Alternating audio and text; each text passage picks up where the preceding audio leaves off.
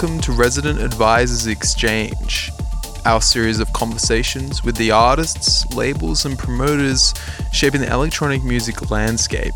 My name's Mark Smith and I'm the tech editor at Resident Advisor. This week's exchange is with Monika Kruse.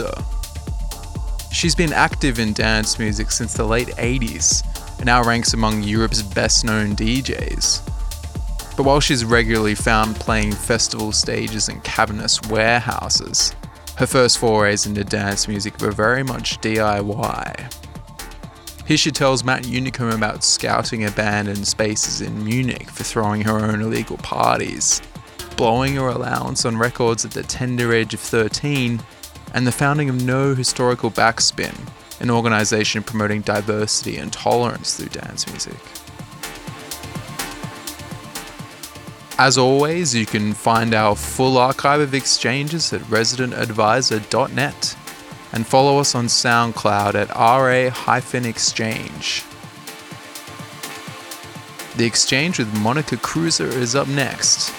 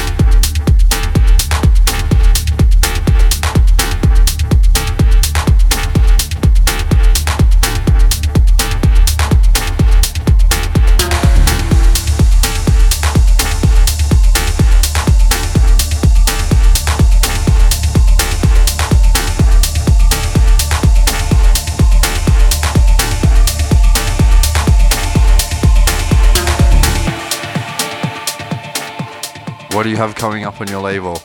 Yeah, right now uh, it's just a compilation out with several artists, mainly like artists from the family artists from my label, which uh, release yeah frequently once a year, and some new artists. I always am looking for newcomers as well. That was one my main aim why I started to make a label to support artists, to give them a platform, and uh, so they can release their stuff. So this compilation is out now, and then I made uh, tracks with Pig and Dan together, and uh, Scobar. He's a newcomer. Uh, He did a great uh, EP last year on my label, plus a remix, which uh, went quite high on Beatport. Yeah, some stuff from Metodi Hristov, if I spell the name right. So, how are you finding the tracks? They're sending them to you? Yeah, there's any. Well, sometimes it happens to me uh, that I listen to a track in a club when somebody's playing it, and um, that happens to me now twice. Uh, for example, with Alex, Alexander Aurel, he was playing before me, and I was like, "Oh, what is this for tune?" And he was like, "Oh, it's mine." I said, "Is it signed?" He was like, "No." I said, "Now it's signed."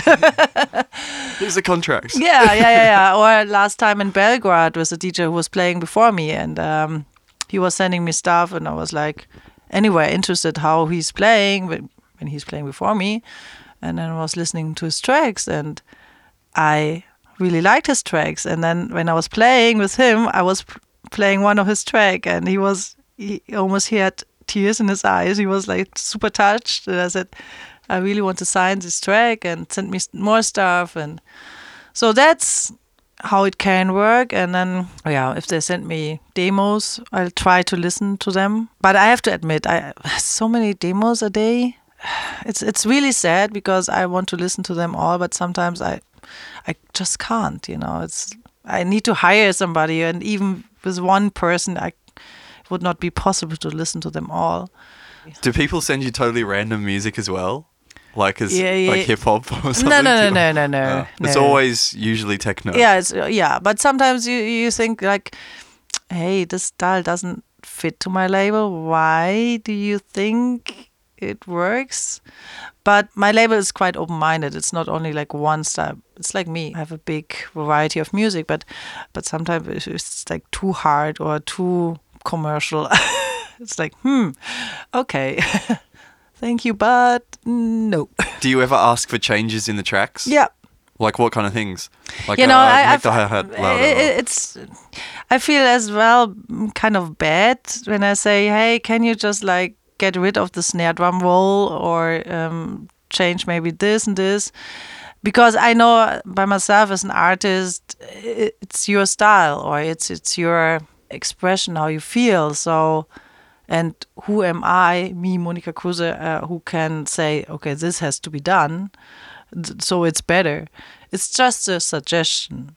If he would say, this artist would say, no, that's my style, I would totally say, okay, yeah, okay, uh, I agree. But of course, I feel a little bit bad to say, could you change? And or if somebody's sending me a remix and I ordered a remix and I said, ah, I don't really feel it. er." because uh, making music is such a very emotional thing and very um, personal thing. So I know it hurts if somebody doesn't like your music or get criticism.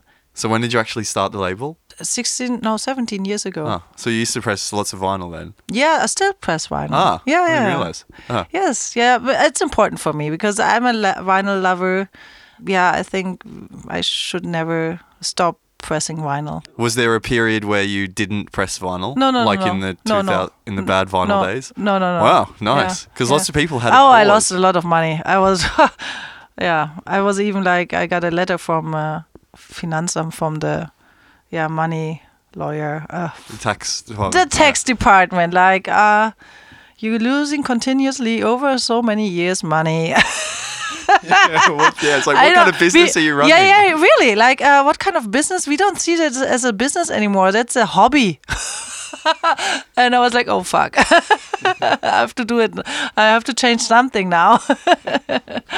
yeah. Where in Berlin do you live? Uh, next to the park, Uh huh. so it's really nice to go out.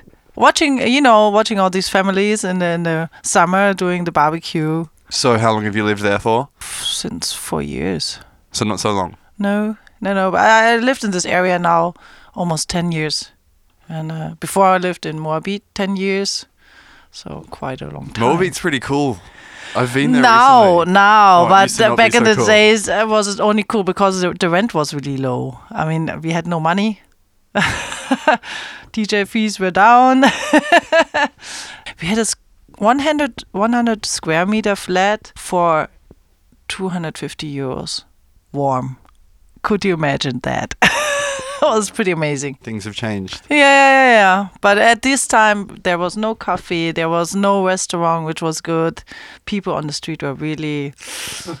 As a girl, you did not feel comfortable Yeah. going there in the night, to be honest. So, yeah. It's a funny thing though, like uh, with rising rents, it's like, what do you choose? Would you prefer to pay more when the rent gets more expensive? You're paying for the convenience of having all these nice things around, maybe. Yeah, definitely. I mean, you want to feel comfortable. And uh, if you're young and you don't have so much money, you don't really have a choice. Well, if it's if you earn a little bit money and then you're like, okay, do I really need this new shoes or let's spend it on a nicer, you know, surrounding. So do your neighbors know that you're a DJ? Um, yeah. they uh, after a while they recognize it because of the music. yeah, but my neighbor now um, he's super nice. He's always texting me when I'm too loud. So you have a So- good understanding. Yeah, yeah, uh, it's important, you know. Neighbors, uh, yeah. If you need help, neighbors are the first one you ask uh, when you need help. And uh, I, I always, for me, it's uh, generally in my life, it's it's very important to have good relations around me. Yeah, it makes life easier and more peaceful.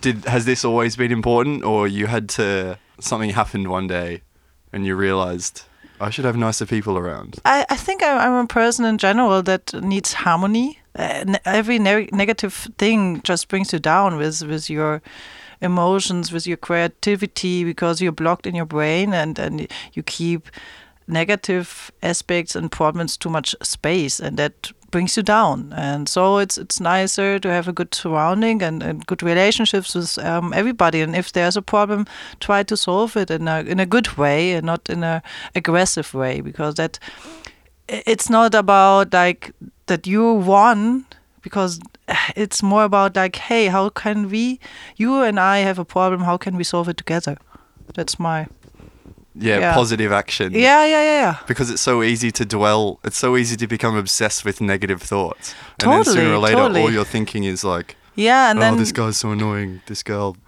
yeah totally and and, and uh, my creativity creativity goes down you know if if i'm my brain works only about this topic then how can i be creative or if i have problems or I'm, I'm, when my heart is broken or you know this relationship or when somebody in the family is sick it's really hard to focus on creativity yeah for me So, did you have to train yourself to be able to do this? To block out negative things? Yes, yes, because um, when I'm on on the tour, sometimes it's very stressy. You know, you don't get so much sleep. It's not so easy to calm down. People try to talk to you, which is nice and understandable, and then you have to deliver, deliver, and there's a lot of pressure when you DJ. So it's important for me uh, to take myself a step back, like with meditation, with yoga, uh, with a nice walk outside, with nature. I need ma- nature. That makes me happy. And of course, meeting people, have a good deep talk. So that's why, for example, I take a time out as well every year. Uh, two months is good for me. You're on holiday now, right? Yeah, yeah. Nice. Well, it's not really holiday. Still working. Still, looking for working. music. Yeah, yeah, yeah, yeah. And, and going through my old records, for example, or I just learned Reiki. Uh, You know, I- want to do something besides that. I, I play a lot of piano during the day, which I don't have the time normally so much. Yeah, doing all this stuff, I, I don't have, when I'm touring, it's, I don't have the silence or slower mood to do it. So now I can do it and but still like new ideas which comes in like hey a new logo uh, merchandise blah, blah, blah, i can now focus on and that's good so, i'm still working and i was in a studio with Pig and Dan so that's another thing so when did you start having this these breaks? Like when did it start to? When did you realize like, hey, I should have a two months break every year? once I did a three month break that was already like 15 years ago, and then okay, three months a little bit too long. 13 years I do this Panchakarma treatment, which is an uh, old Indian detox treatment, like you cleaning your body, your soul. You clean yourself and you clean your brain, you clean your body, and uh, I do it uh, every year now since 13 years, and it helps. It makes me really alive and and gives me the power for the whole uh, the rest of the year. And actually, a lot of other DJs are doing it too. Like Sven Väth is doing it every year. I think Dubfire did it quite a few times. Richie Hawtin, Marc Romboy, I met the last time, and I even met you know the, all the Cosmopop guys once in uh, Sri Lanka with Magda. it was like I was going there on a very little house, and um, I think for it was only ten rooms, you know, and who was sitting there? Robin from Cosmopop. And was like, no way. and he was, yeah, and you know what? Magda is one village further on with with you know Stefan, and I was like, okay. it's it's a little secret we all do to get more power to for all these travels and So how long were you DJing full time for before you realized this was a good thing to do? Now I'm DJing 26, 27 years. I started 91, 26 years. Wow. Yeah, so 13 years ago, half of my DJ career. Yeah. So you were living this party life for a while, just DJing, Yeah, yeah, yeah. But drinking on the weekends. This, you know, yeah, yeah, yeah. DJ life. Uh, Yes, yes. But when you're young, you you you don't you have so much more power. But uh, after a while, if you do a lot of gigs, you feel like okay, I need to give my body something back. And you you grow up, you know. You, you get older. You when you're young, you don't think about hey, how much did I drink tonight? Really? Uh, when you're getting older, you're like, hmm. Maybe I should take care more about me, and uh, is there something else? And how can I balance myself? Uh, We DJ, we speak about these things like, hey, what's your things? And then you see colleagues who break down, you know, who cannot play anymore, who have problems, and you ask yourself, okay, it's it's not such a easy job. Uh, you should take care. So, what are the hardest things about it? The travel, of course, would be pretty tough. The travel and the jet lag and staying up all night. I like traveling. I love it. It's not the travel itself. It's just like the being on the airplane with the dry air, going to countries where the time change, and then you have to play even later. And uh, my body, if I force my body, hey, sleep now so you can play later. My body says, yeah, but it's not time to sleep. It must be so weird. Yeah, You'll yeah. get off the plane after some, I don't know, eight hour plane journey or longer. yeah. You go to a dinner and then, like, you're already in some weird, like, uh, Yeah, it's a kind days. of very, very trippy. It's very trippy. Yeah. Somehow, after a while, it happens to me. Even if if I did not sleep for for yeah one day, the body changed. It's like no, now I don't want to sleep again uh, anymore. You know, now uh, pff, you cracked it. yeah, the body says I'm okay again. You know, uh, let's go on. So, can you be really relaxed? Like, just say you're really tired. How do you stay happy? I don't know. Are you just really glad to be able to DJ soon? yeah. Or, like, what are you thinking when you're at the dinner? You're, you haven't slept for a day. Okay, when I'm at the dinner, I'm like, oh, bring me the food. I need to go to sleep. But when I enter the club, I'm sometimes I'm really scared because I'm so tired. And uh, but then when I see the energy and the crowd and the happy faces, and and I'm like, hey, I'm. Then this comes to my mind. I'm so thankful to experience this. That I, they book me here to Argentina or Australia or whatever. This is so amazing. And then I hear the music, and this music gives me so much power and the good energy of the people. And then you you exchange the energy. Sometimes even I mean I thought, how can I you know play now these three hours, four hours, and after this I'm like asking the promoters, hey, can I play more? Can I play longer?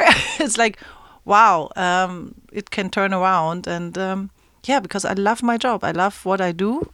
I love spinning the music. I'm thankful. And if it's a great night, it's hard to stop, you know.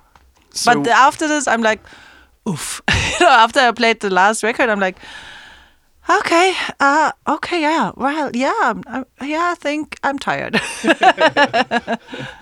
So when did you start looking at DJing as though it was a career? Like when did you was there a point that you realized hey, it's not just fun any well, of course it's still fun, Yeah. but that it was a career, like that it was a job like anything else. Back in the days, I started uh, in the 90s, like 91. When I DJ'd, I was happy to get 50 German marks. That was 25 euros.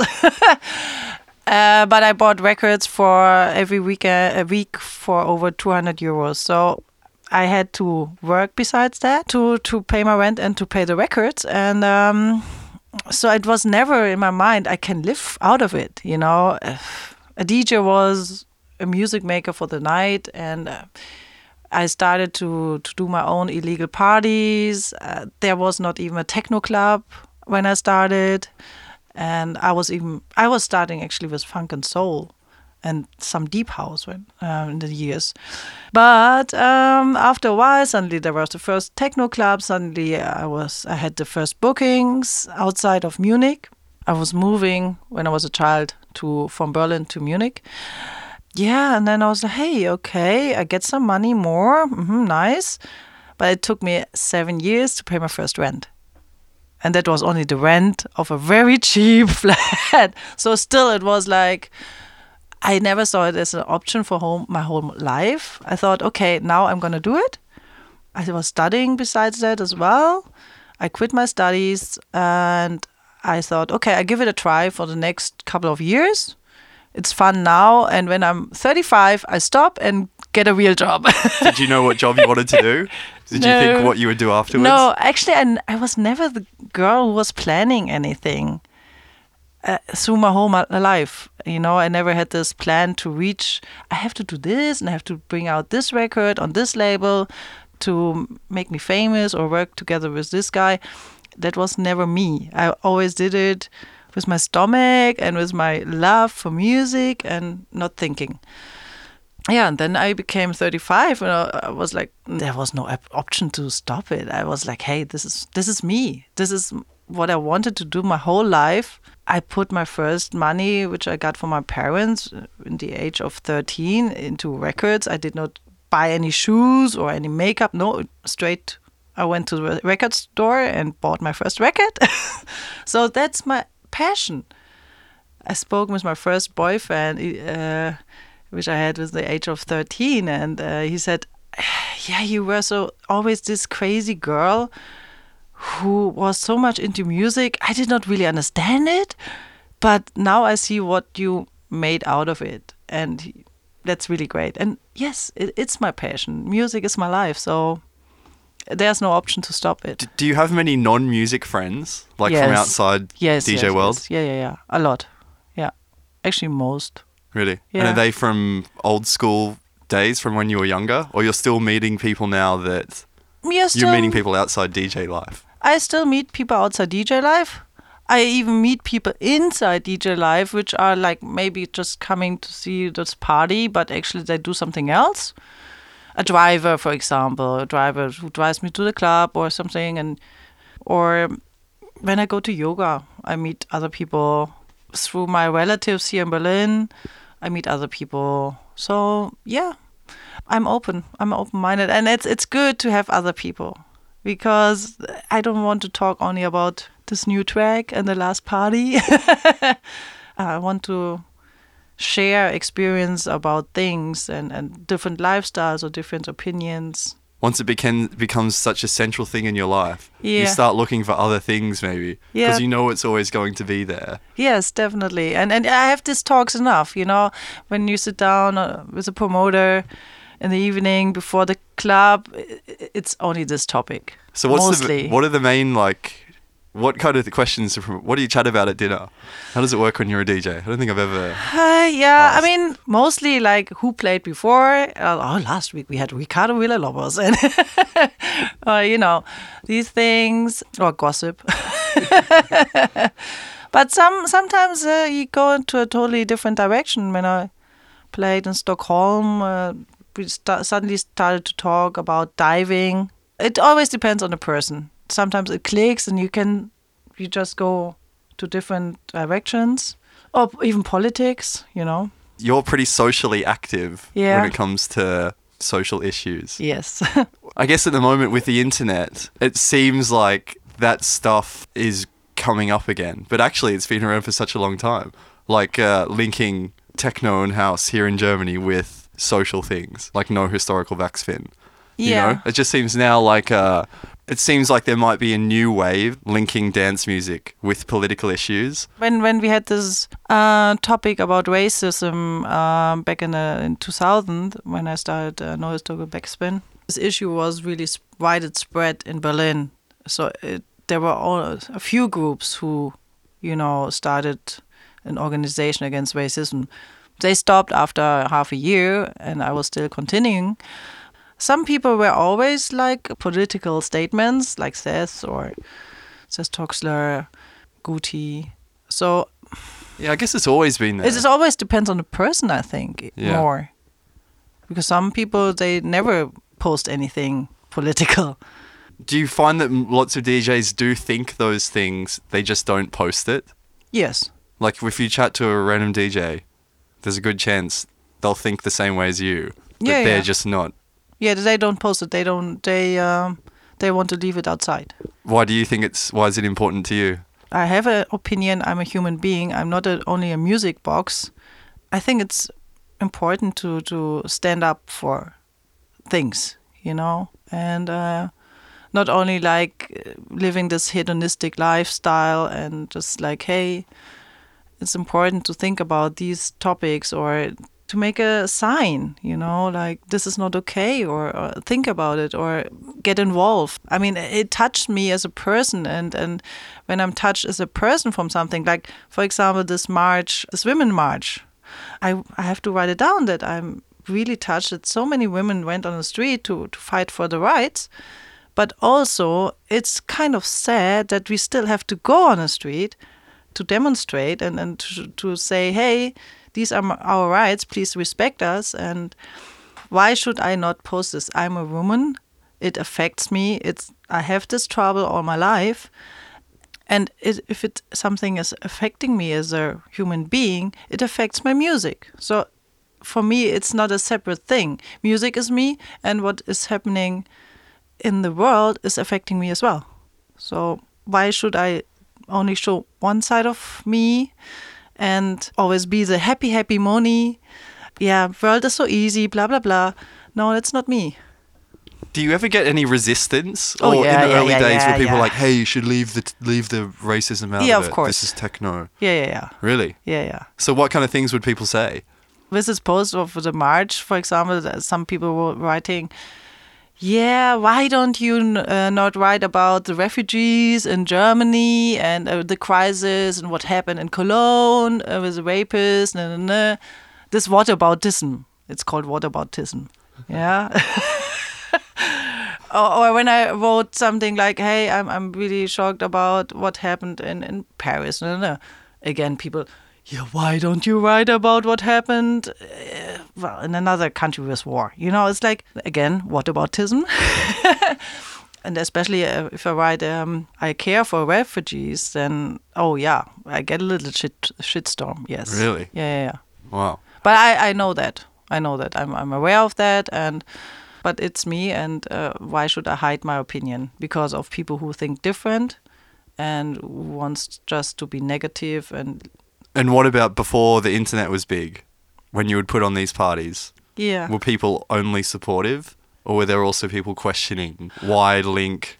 Oh, I don't uh, know, Yeah, some some people were questioning, like, uh, yeah, you're talking about tolerance, but so you so you should tolerate the the racist. hmm. And we had even some Nazis on on our parties, on the first few parties at the Tresor, Tresor Really? in Berlin, for example. Yeah, yeah. They came and they wanted to start a discussion like, oh, Holocaust never happened. But I found it good because I don't want to exclude them. It's important to talk. And back in these days, with the young people, we still could talk. Right now, so I'm really sad what happens on Facebook. There is not a talk. It's just like you are wrong, you are wrong. I don't accept your opinion. I don't accept your opinion. It's just like, ah, it's a it's a war. It's a war right now on Facebook. It's, uh, yeah, it's disgusting. It's really sad. Yeah, it's pretty bad with the internet. Yeah. Like how everyone's just so aggressive. Yeah, yeah. It's sad because you know, I always have this opinion like, okay, this is my opinion. Uh, I see the world like this. This is my reality. You have a different reality.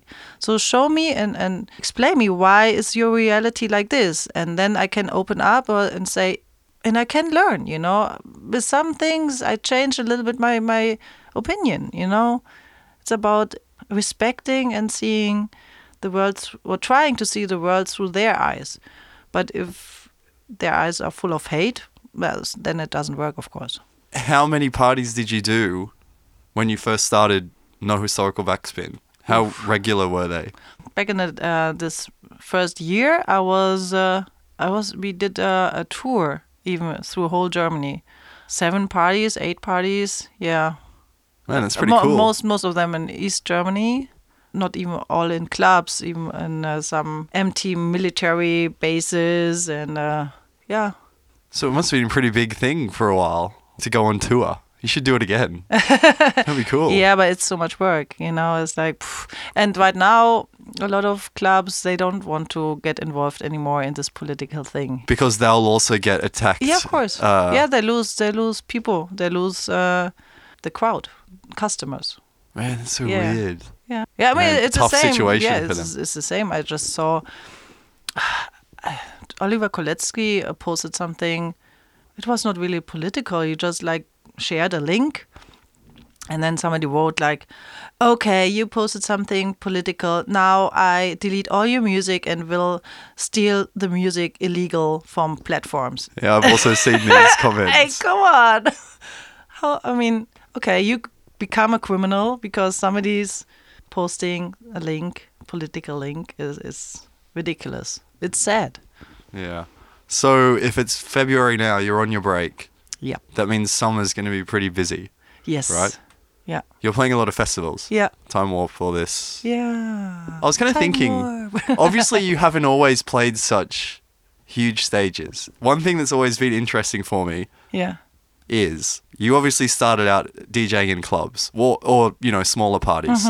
What do you need to do differently at a festival Mm-hmm. Well, compared okay. to a club? Yeah, I mean, uh, when I play in a club, of course, I play longer sets, and uh, you can. What I love to play is sending the people on a trip, like mostly starting slowly or deeper, and and you know, and then building it up, um, having some peak time tracks, going maybe down, make a break, and, and building it up again. And when you have only like one and a half hours time, how can you really make a build up? And I have to, mostly every DJ is like trying to play their peak time tracks. So uh, you have to follow the level of energy too. You know, it's it's hard uh, if you wow, really make a super break. you Yeah, if the, if the person playing before you is also playing really banging loops, yeah, yeah, yeah. you also have to. Yeah, If you come up and play softer, yeah, people then, will leave. Yeah, yeah, then you like uh, get really uh, yeah, yeah, the crowd doesn't really like it. So um, I always try to check who's playing before me and what time I play, of course. Because even sometimes when a DJ is playing super hard and it's in the afternoon, I don't see the point. Uh, in the afternoon and outside, maybe I don't see the point why I should play like super hard techno sometimes I really make that break, but normally I play more powerful and um, When you talk about a track being powerful for Mm-hmm. a festival, it's not just tempo, obviously. no, Like, what are the sounds that, what makes a track suitable for a festival? Is it like a really loud sub bass or, I don't know, the kick drum is really. I don't know. It's just like when I hear um, records, I know okay, this is like yeah, this is a peak time track. It's, it's when a break, the special kind of break, the bass drum is really like kicking.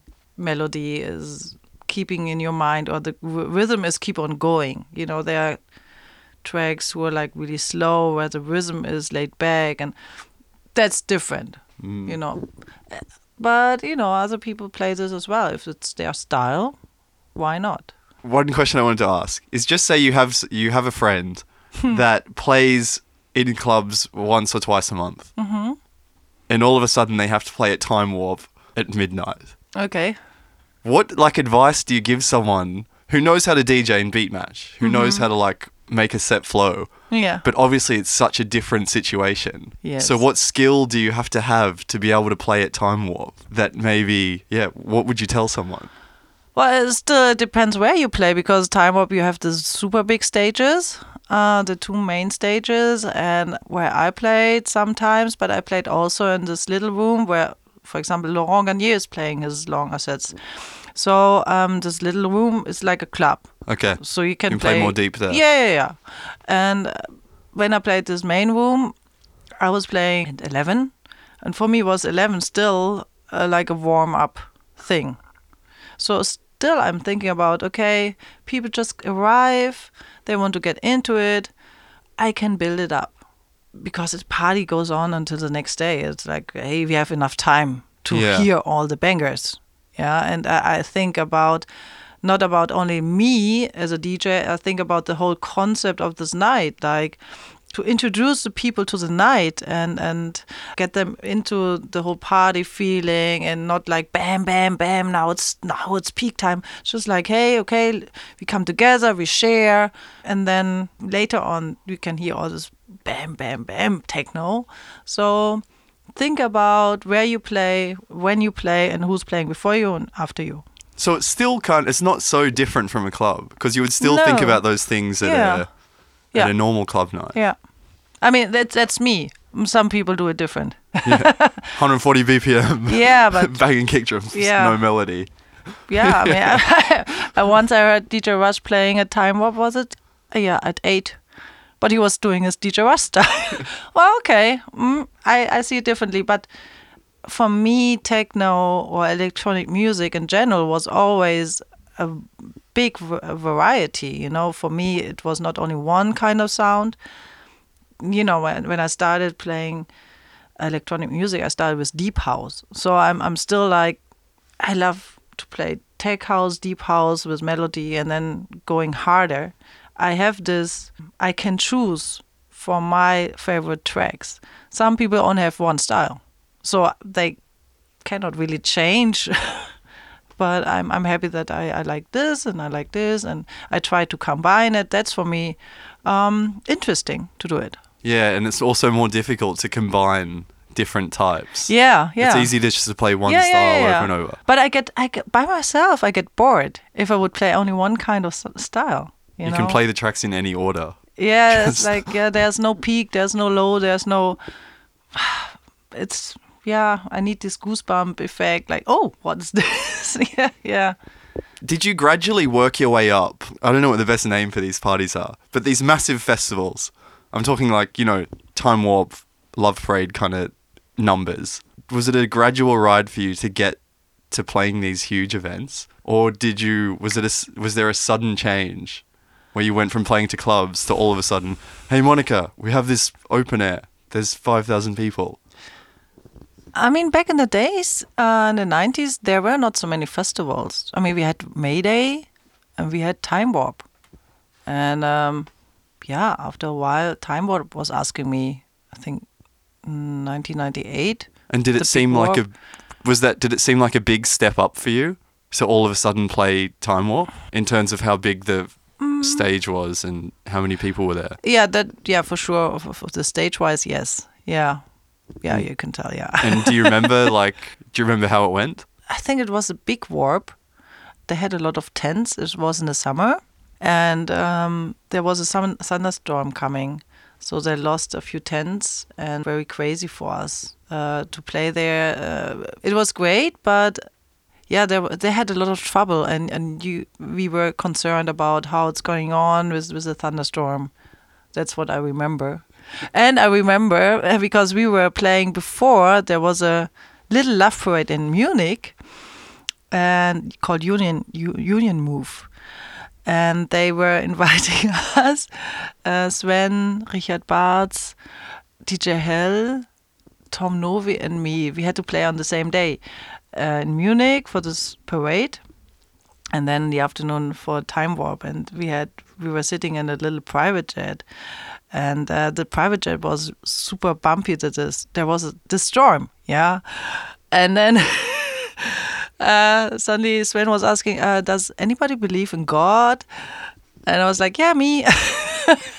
and the guys were, first they were like, "No, no, no," and then they were like, "Yeah, mm, uh, sometimes we pray, you know, when we're scared." that was so funny.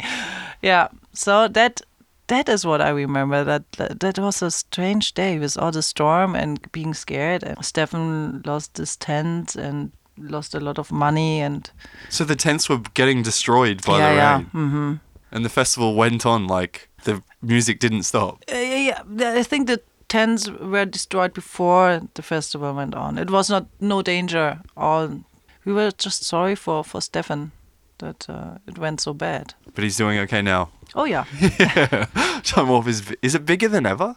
Or no, it, it, it always has the same. Oh, really? Yeah, stage and. Uh, but it's it's. I'm so happy. I mean, he has such a great lineup, and he's supporting the underground since since the 90s, and um, I have big respect for all their work and never did a sell out and what they tried and the sound they always put more into the sound and more into decoration the lights it's like pff, everybody every DJ wants to play there and when can you say that you know and everybody is staying on and dancing and it's like a big meeting for for all of us it's like a yeah and um having fun together. So normally on fest other festivals, people leave, the, the colleagues leave. They don't listen to your set. They don't dance. They do. It's yeah, but time warp is different. and I guess it gives you such a nice feeling when you're playing. Yeah, if your yeah. friends are also hanging around. Yeah, super nice. Yeah. yeah. yeah. Is there any other event you've played so much? Belgian Fuse in the nineties? Yeah. Was it common for someone to be a resident outside their home? No, country? no, no. And they stopped after a while Oh, really? to do that, unfortunately. but normally, no, it was not common. yeah. And when did you travel to the US for the first time? It was in the 90s as well. I played Limelight. I remember that. and then another festival I was booked. And uh, yeah, and I played Chicago together with Luke Slater and DJ Pierre. I was a huge fan of DJ Pierre, and I was very nervous to play with him. How was it? Yeah, it was in a in a, a sports hall, you know, and uh, the sound was really shitty. The people were uh, wearing these white gloves and then long um, sweaters with long sleeves and sabotage, you know, sabotage, the old fashioned. I don't know it.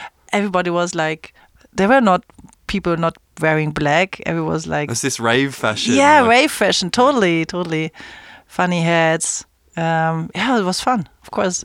And I was wondering, like, when European DJs went over to the US, was their DJ style really different, or there wasn't such a big difference in the DJ Oh, style? uh, back in the days, you know, after me, after a while, I mean, I started with deep house, and but after a while, I was, was not playing smooth at all. Really? yeah, I was getting really hard, and so yeah, there was no difference. I mean, Luke Slater was always playing hard, and I was playing on the techno floor, and DJ Pierre was on the house floor.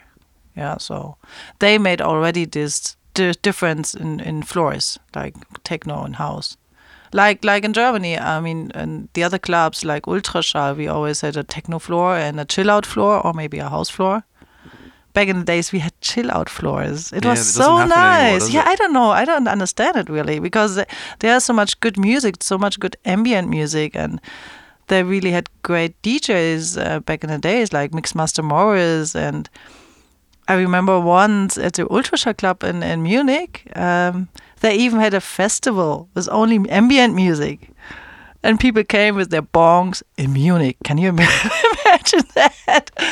And uh, and yeah, taking mushrooms and chatting and lying down and li- just listening to the music and and cuddling and maybe a little petting. so uh, yeah, it was people really wanted to experience the music. And um, i miss that. I miss it a little bit that because there's so much more in electronic music besides the danceable it's just like all these sounds all these open minding frequencies. Yeah they should put it back. Yeah, I wonder why it went away. yeah me too. Maybe because they they couldn't sell so much drinks then That's exactly what I was going to say. yeah What were the clubs in Munich? Ultra, Ultraschall? Harry Klein is still there?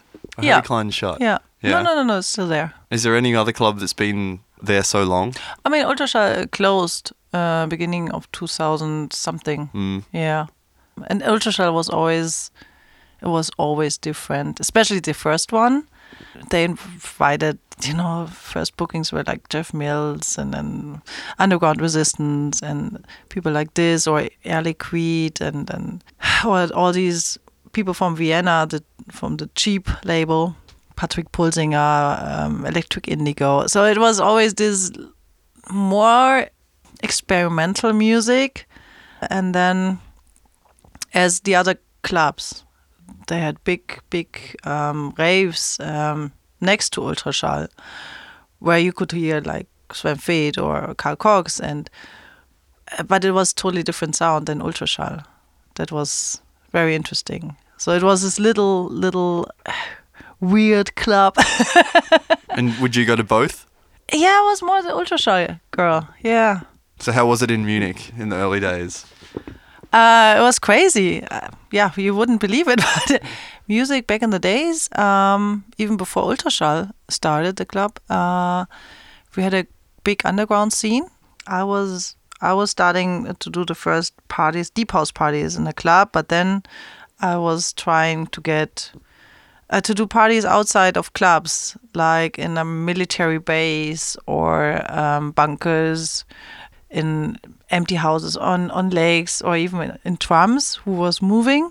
That was really funny. For for example, in a tram, we had to put an power aggregator, you know, power machine inside because the engine of the tram did not connect with the yeah with the power you needed for turntables. And there was a DJ with turntables in the tram. We had a bar.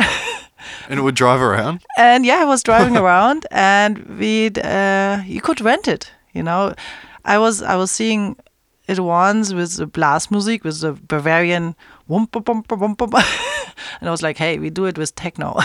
so the house drum was born, and um, yeah, and we had even had a smoke machine inside. So who would drive? The normal the, the train normal, driver? yeah, yeah, yeah. the normal. So it's kind of like a boat party where there's some like old guy. Yeah. Like, what the hell are all these yeah, kids yeah, doing? yeah, yeah, totally. Just trying to ignore them. Yeah, and, and once we were even stopped by the police because uh, they thought the tram was burning because of the smoke machine. And we were like, no, no, it's a smoke machine. and we had to do this little little breaks when we were driving because people had to go to the toilet, of course. And then they were dancing on the street, so no car could even move. And we had this little street party, and for maybe half an hour. uh, but uh, and sometimes even people left their cars to dance with us. So it was like little love parade, but just like for 30 minutes, and then we were moving on with the tram, and uh, it was amazing, amazing times. And um, when I did it in in uh, in illegal places, actually always the police came, but at this time they did not know about techno. They did not have this uh, yeah negative thinking about this kind of music, and uh, they always gave me a warning. Once uh, they said, "Oh." Lower down the base, otherwise the house will fall, down. so yeah, it was it was great, great night, and even people played for free. Like I invited Chris Liebing one day.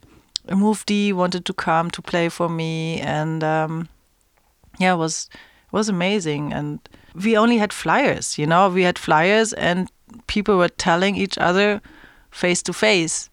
There was no Facebook. There was no other social media you, you could spread the, the things. But at the end, on my last party, we had over a thousand people coming. You know, it was amazing. Yeah.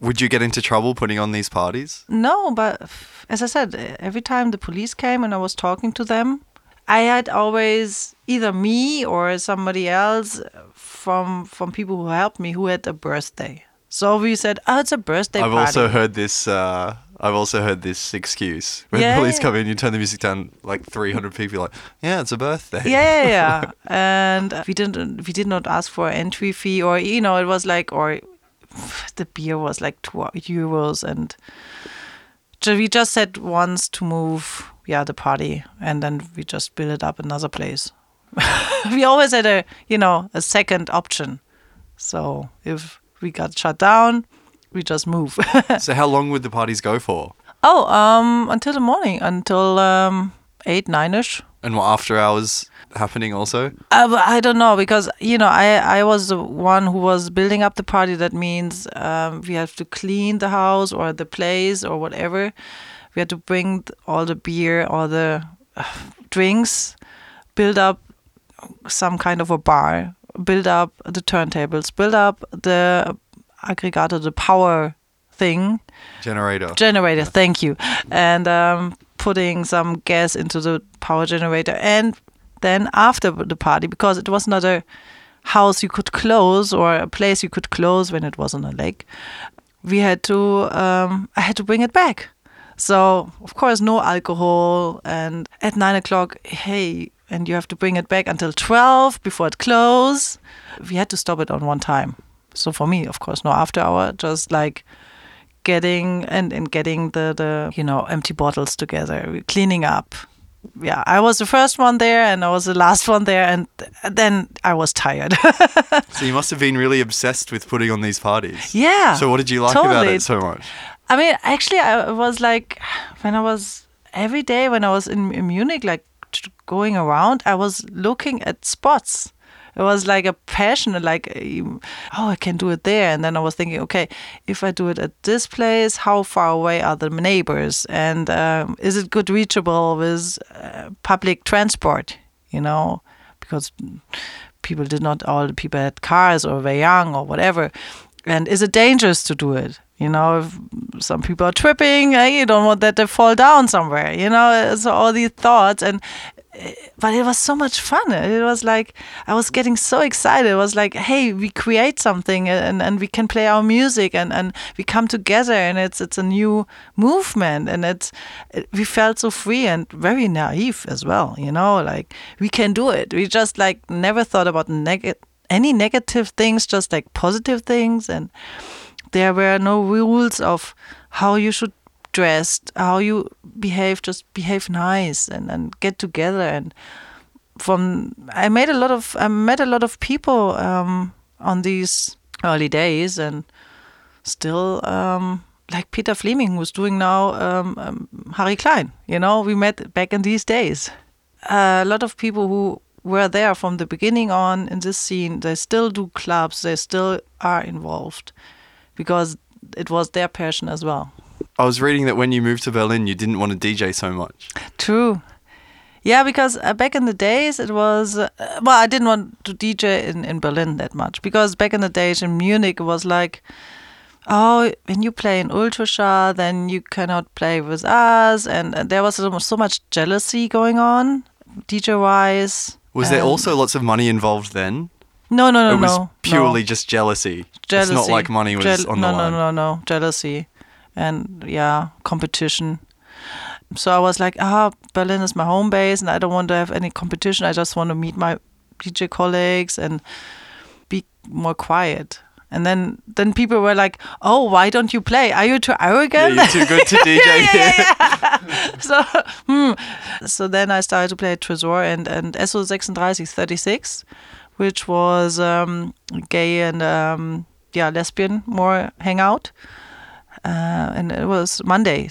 On a Monday, it was great. Yeah, And it was a big part, like, it was there were like lots of people the there on pre Mondays. pre Ostgut and pre Berghain thing. Yeah. yeah, what do you think about Berlin? It seems like maybe since Berlin has gotten so huge, Mm-hmm. all the attention is on here. Yeah, and it seems true. like there used to be more clubs outside Berlin that were really successful. Did there used to be more? You know, oh yeah, well, I mean, class clubs. Yeah, well, um, they, um, I think it's not because of Berlin. I think it's more the question of time, because when when techno was coming up, it was like, yeah, it was something new, and it it was a generation who are who was techno. Now the this generation is, I mean, it's they are the children of us now. they don't want to listen to the music the parents hear, I think. So now they're going to EDM or maybe hip hop, I don't know. Techno clubs died. A lot of techno clubs died of because of this, because they did not have any followers anymore. Um, but not because of Berlin. So, how do you see when you look out at the crowd when you're DJing? Are you seeing a lot of really young kids, like teen, like eighteen year olds? Yeah. So you still see there's lots of Yeah, interest. of course. Yeah. Yeah, I wonder what's going to happen with house and techno. What do you predict? Oh, it, it will be ever uh, always be there. Yeah. That's the thing. Nothing has taken it off. It's it's it's only getting bigger, isn't it? it, it has its waves you know it's sometimes it's like going down and then edm for example came up and now i hear edm is going down and or the trance djs suddenly play techno or you know it's like always like waves of what kind of style now is is in or hip or do people want to hear? But how can a music die which was influencing so many people and is still influencing other music you know like hip hop? You find so much electronic influences in hip hop or other or, or schlager. This german music for example or yeah uh, electronic music was the biggest influence of the last uh, 20 years towards other music and, and and it's funnier if you listen to the productions now. I mean, you see breakbeat is coming back and some techno tracks or uh, some drum and bass and and when we had this minimal, we had minimal before in the 90s and then suddenly uh, middle of the 2000 and so it, it's always coming back with another kind of A new twist. yeah. thank you. The new twist yes